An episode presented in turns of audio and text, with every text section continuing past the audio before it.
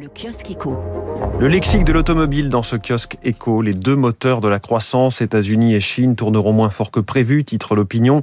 Les deux pays freinent la croissance mondiale, c'est la une des échos, tandis que pour le Figaro Économie, c'est Omicron qui freine la croissance mondiale. On parlait d'automobile, l'opinion s'agace de la mesure annoncée hier sur le barème kilométrique. Passer les bornes, il n'y a plus de limite, c'est le titre de l'éditorial. D'un point de vue écologique, ce signal pris à l'envers incite à rester à l'essence. En outre, la baisse d'impôts sera d'autant plus élevée que le contribuable est assujetti à une tranche élevée curieux effet anti-redistributif. Mais l'essentiel est de montrer que l'on fait quelque chose, quitte à faire un peu n'importe quoi, conclut Olivier Auguste. Le journal Le Parisien note que le super-éthanol fait des étincelles, plus de deux fois moins cher que l'essence ou le gazole. Ce carburant est en forte progression, qu'il s'agisse des volumes distribués ou encore des installations de boîtiers de conversion pour euh, rouler avec.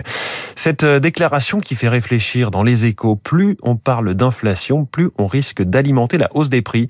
C'est le patron de l'INSEE qui le dit, Jean-Luc Tavernier, qui explique que dans les mécanismes d'inflation, il y a une forte composante d'anticipation.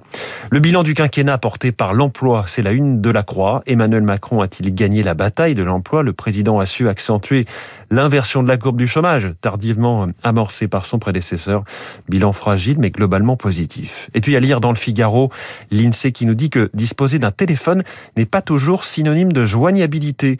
Ignorer ou filtrer des appels est une pratique courante. 2% des Français ne décrochent jamais sur leur portable. 30% ne répondent que si l'appel vient d'un contact qu'ils connaissent.